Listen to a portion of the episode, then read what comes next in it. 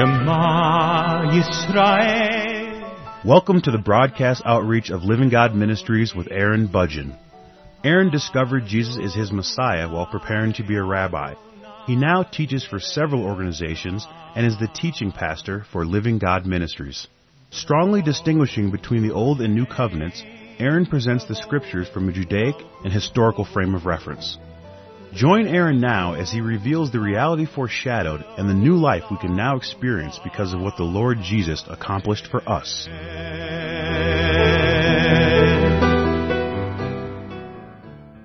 In the previous program, I introduced the subject of spiritual warfare. This is the second program in this series of programs that I'm doing. And in the previous program, I introduced the subject of binding and loosing, which I would like to spend a little bit more time on in this program from Matthew chapter 16 verses 13 through 19.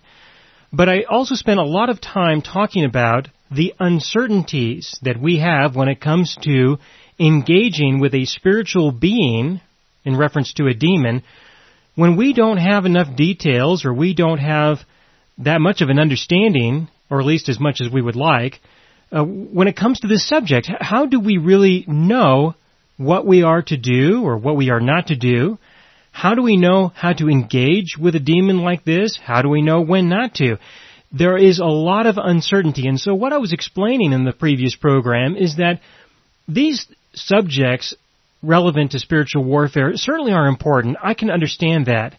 But it's so easy, it's very easy to be distracted by these subjects, by all of these uncertain issues, to the extent where you will lose track of and you will lose your focus on those things that are important. And I mentioned the love of God, for example, that you might be very knowledgeable about various case studies when it comes to people engaging with demons, but you do not know the love of God yourself, or you do not believe that the Lord really loves you in the way that He does, or in the way that He would like you to understand at this time, and that this can be much more significant.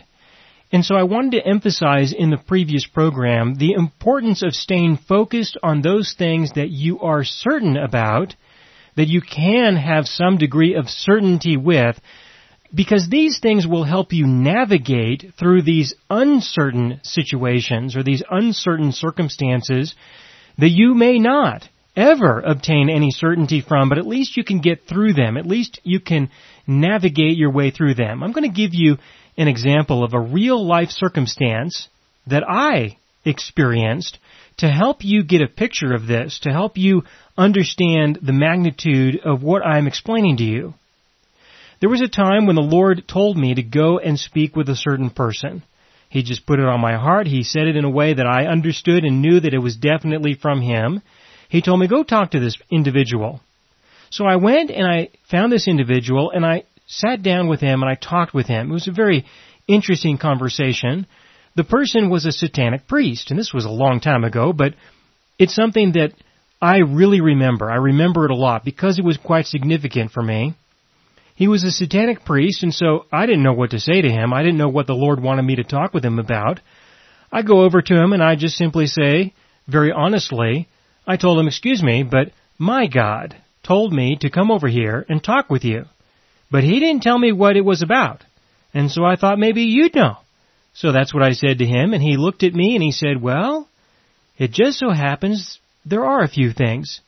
And so we began having a conversation a very in-depth conversation.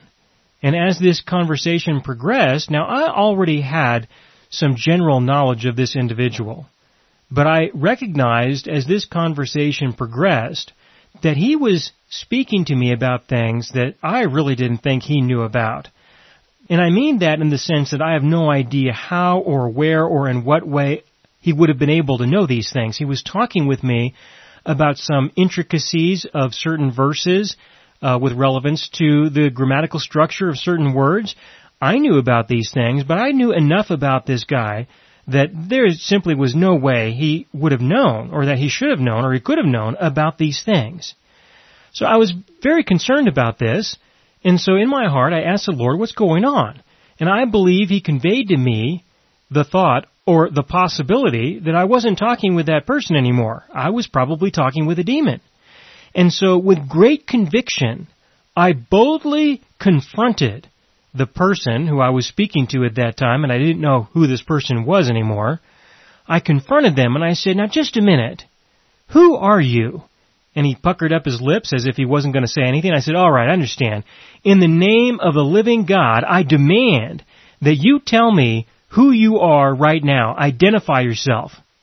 Now, I don't know if he was intimidated by me, as I mentioned in the previous program, I could simply have intimidated him into opening his mouth and telling me who he really was, or maybe there was an angel nearby who poked him with a sword or something related to that in some way. I don't know exactly why he responded, but he did. And he gave me his name and his position in the satanic army in the realm of demons. It was a demon. He told me who he was and what his responsibilities were by giving me his title and his rank and his position of authority. Now he told me this in a way that I believe he thought I would be intimidated by him telling me this, that this is who he was. But I wasn't intimidated by this, and by the way, I didn't pause to have some kind of theological discussion with anybody else around me. There wasn't anybody else around me who I could have this discussion with. And I didn't say, now just wait a minute, let me go check my Christian encyclopedias or get on the internet or get on the phone and, or talk to some pastors. I didn't do any of that. I just simply looked right at him and I said, well, it's very nice to meet you. But I was speaking with this other person and I referred to his name. So get out of the way and let us finish our conversation. Well, at that time, the person returned or the demon allowed the person to regain control over his consciousness in some way. And we proceeded with our conversation where we left off at some point and I allowed him to help me navigate and understand where that point was without telling him that I was talking to somebody else for a minute in order to try to make this a smooth transition so that I could stay focused. Now, was I concerned about the fact that I encountered a real demon? No, that was not my priority. Was I concerned about whether I should attempt to cast the demon out of him or not? No, it just simply wasn't my priority. Now, if the Lord spoke to me and told me to respond in that way, I certainly would have done so. But this was uncertainty. I had complete uncertainty. I had never experienced anything like this before. I have no idea what I'm doing. I have no idea who I'm talking to. I don't even know what I'm going to say anymore. I mean, this was a very confusing, disruptive, it was a, a, a, very unsettling situation. And I would not want to encourage you to go and seek out situations like this, but this is where I was. So I stayed focused on what I knew and what I was sent there for. You understand? Stay focused on what you know, what the Lord has revealed to you, and stay focused on what He sends you for. So I stayed focused on that, and I presented the gospel in the best way that I could to the individual who I had access to at that time. Our conversation ended. We had a similar conversation like that a few weeks or a few months later, I can't quite recall. And then another time after that, and eventually this person decided to reject the demons that he had invited to be in his life and he decided to accept the Lord Jesus as the Messiah and I had the privilege of praying with him to help him get through that, which was a very traumatic experience to say the least. There's a lot I can say about that, but that's not what's important because we've got to stay focused on the subject at hand. And that is the nature of the war and that there are uncertainties, but that in the midst of the uncertainties, as long as we stay focused on the certainties, we will be participants in the war in a successful way with the Lord Jesus. And that to me is the priority. So let's go back to the previous program where I introduced this subject with regards to binding and loosing. Did I bind this demon? I don't think so. I said nothing about binding. I didn't say I bind you and I referred to his name, not like the Kabbalists taught me to do. I didn't do that. I did not use the standard methodologies that I had learned from the Jewish exorcists who I had studied under. Let's go back to the subject of binding and loosing. In Matthew chapter 16 verses 13 through 19, I really don't think that Jesus was intending to give us any words or ideas that would assist us in these kinds of experiences. I just don't. I believe that we should stay focused on what we do know about the subject of binding and loosing, to stay focused on that. And you know, if the Lord would have told me, declare that you bind so and so, I would have done it, alright? I'm not saying that there's anything wrong with that. I'm just wanting to show you that it is more important to stay focused on the certain things not on the uncertain things, and allow those uncertain things to be issues or concerns that the Lord will speak to us about individually in the unique circumstances that we find ourselves in, and to just simply wait for those times and not be so concerned about having an answer to everything in an absolute sense right now. When it comes to the subject of binding and loosing, these terms meant something in that time, in that culture.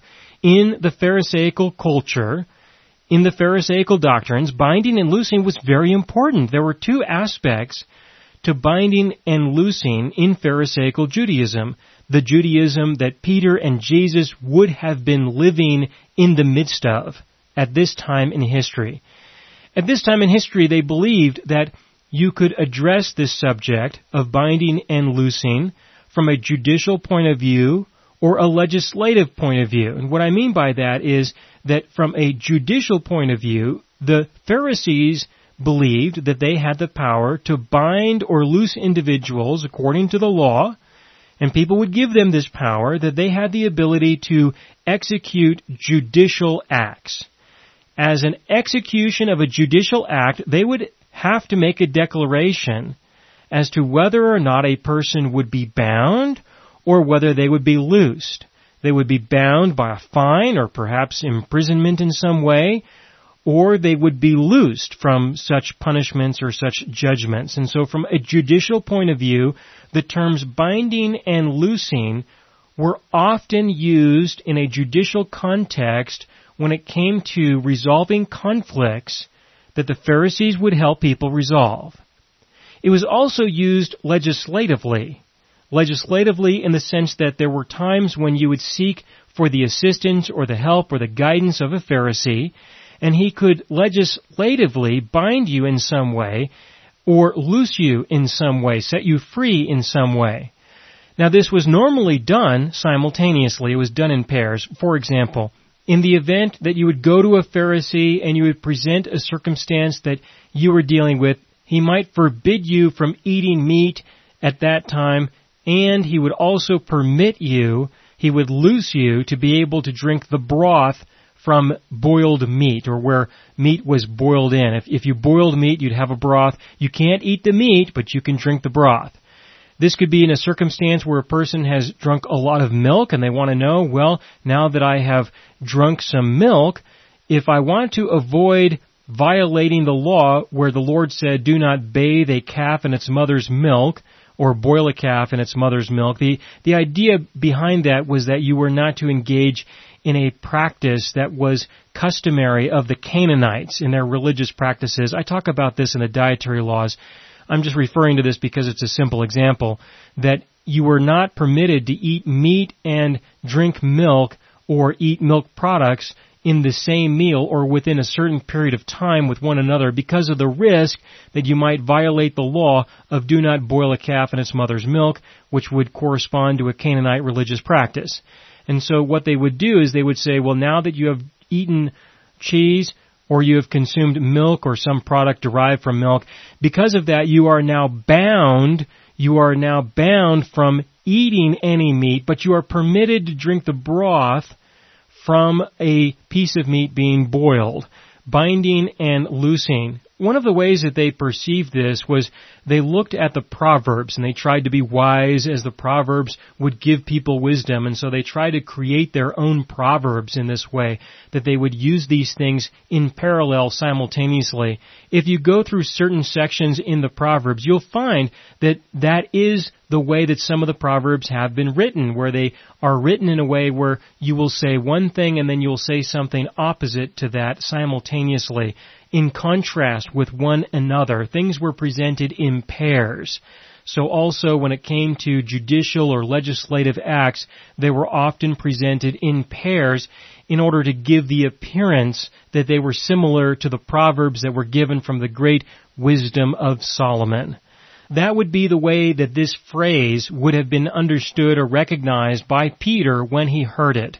When he heard Jesus say, binding and loosing, that would be the first thing that I believe he would be considering is, well, the Pharisees assert this kind of authority over people. They assert this kind of authority. They believe that they have the ultimate authority. In fact, it was taught that because the Lord gave the Torah, He gave the law to the people, He gave us the Torah, that we have the ability to do what we want with it, and we also have the ability to expand it if we choose. To the extent where it was said that if the rabbi says that right is left and left is right, can you hear the pair that's inherently in there? That's, that is a pair. If he says both, that right is left and left is right, then you are to believe him and you are to live your life as if that is true. So this was the kind of authority that they had, and this was the way that they exercised it, and this was the phrase that Peter would have understood when Jesus used these words. So when Jesus said that he would give him this kind of power, the power of binding and loosing, it was a way of conveying to Peter that Peter was no longer under the authority of the Pharisees. He was no longer under the authority of the religious leadership in the land. The people there in the land, especially the religious leadership, did not recognize Jesus for who he was. But Peter recognized him for who he really was, who he is, and because of that, the Lord Jesus gave him authority that would set him free from the binding and loosing powers of those who he was subjected under his entire life.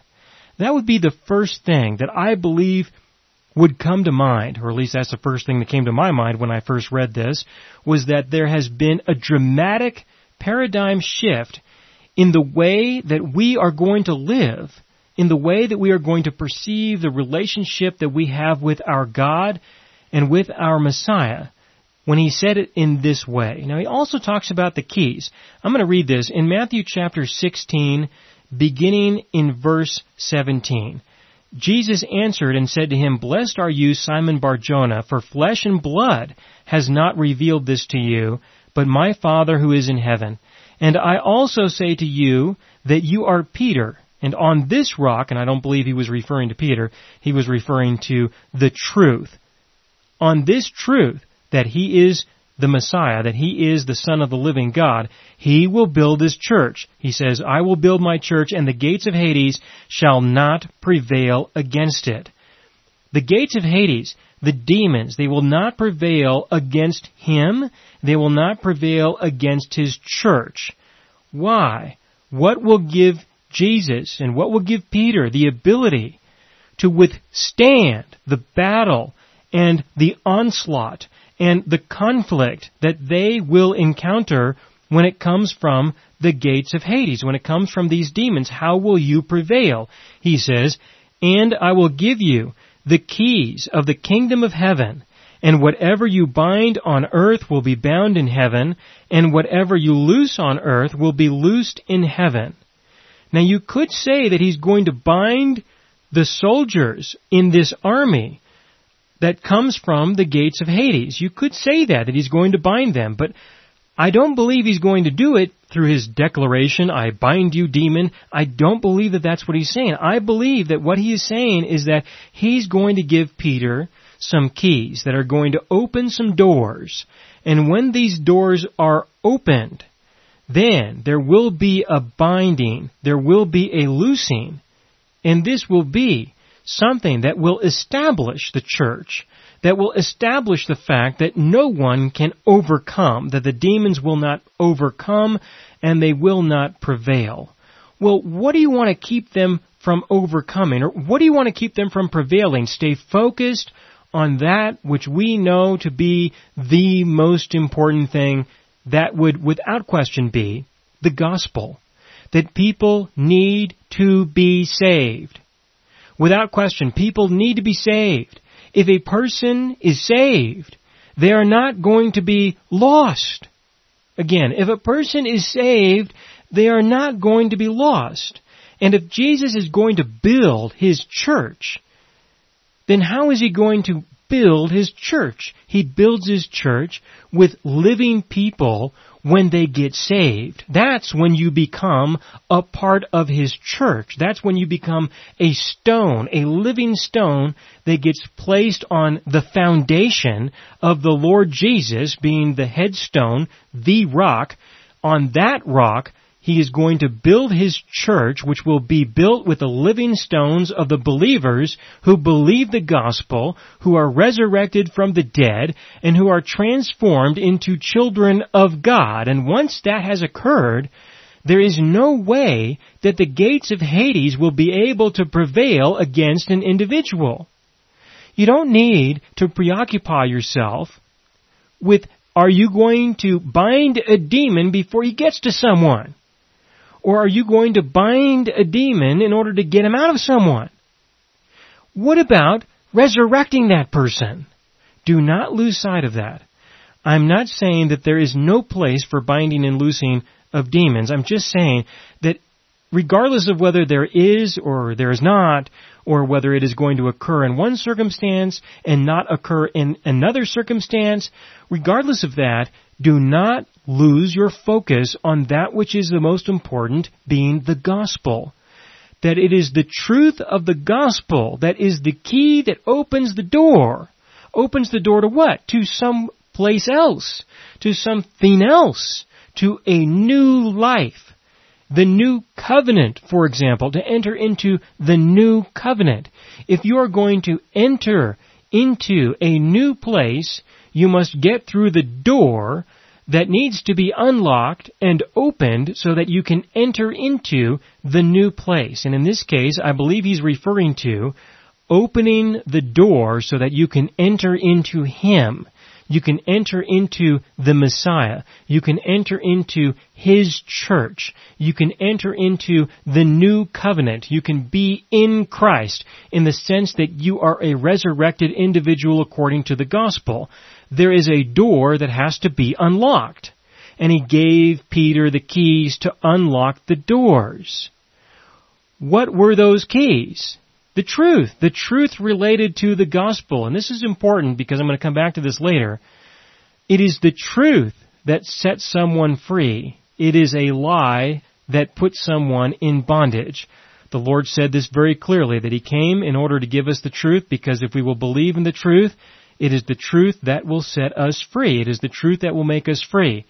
Now listen, the truth that Peter gave was first given in Acts chapter 2, and then it was given again in Acts chapter 10. First he unlocked the door for the Jews in Acts chapter 2, and then he unlocked the door for the Gentiles in Acts chapter 10. That's my conviction. That's my belief that it was fulfilled at that time. At that time, Peter fulfilled his role, fulfilled the declaration of the Lord, the doors were opened, and people entered into the kingdom of God. They entered into his kingdom, they became children of God, and became new creations, and became part of the church, and the Lord Jesus has been building his church and his kingdom ever since. After Peter fulfilled that, other people could go and unlock doors. Unlock doors so that people could enter into the kingdom of heaven as well through the revelation of the truth. And so I don't believe that Peter had some exclusive rights to the keys. Jesus gave him the keys. He used the keys, opened the door. But by using the keys, everyone else had exposure to that, could see that, understood that, and used the keys also in order to open doors for people so that they also might believe and be saved. That's what Jesus was saying directly there. If there is something indirect that we can extrapolate from the things that he said, so be it. Allow the Lord to speak to your heart concerning those things. But do not pursue those things and believe those things at the expense. Do not pursue those things and interpret these passages at the expense of ignoring what I believe would have been obvious, would have been clear at the time that Jesus was speaking to Peter. And so I really wanted to spend some time talking about that. In the next program, I'm going to speak about the gospel. You must understand the gospel.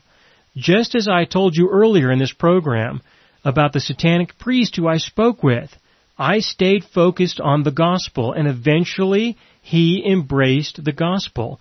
If you do not know the gospel, it won't matter a whole lot. You won't have as much of an impact. I should perhaps say it that way. You will not likely have as much of an impact if you do not communicate the gospel effectively to an individual. You may still have an impact. Don't, don't feel as though you are completely incapable of engaging with someone in this way, of this nature, to engage in a conflict like that, that's not what I'm saying. I'm just saying this to say stay focused on the certain things and you can navigate through the uncertain things just fine. But we have to consider what the gospel is because for many people, the gospel is uncertain. And I will explain this in the next program.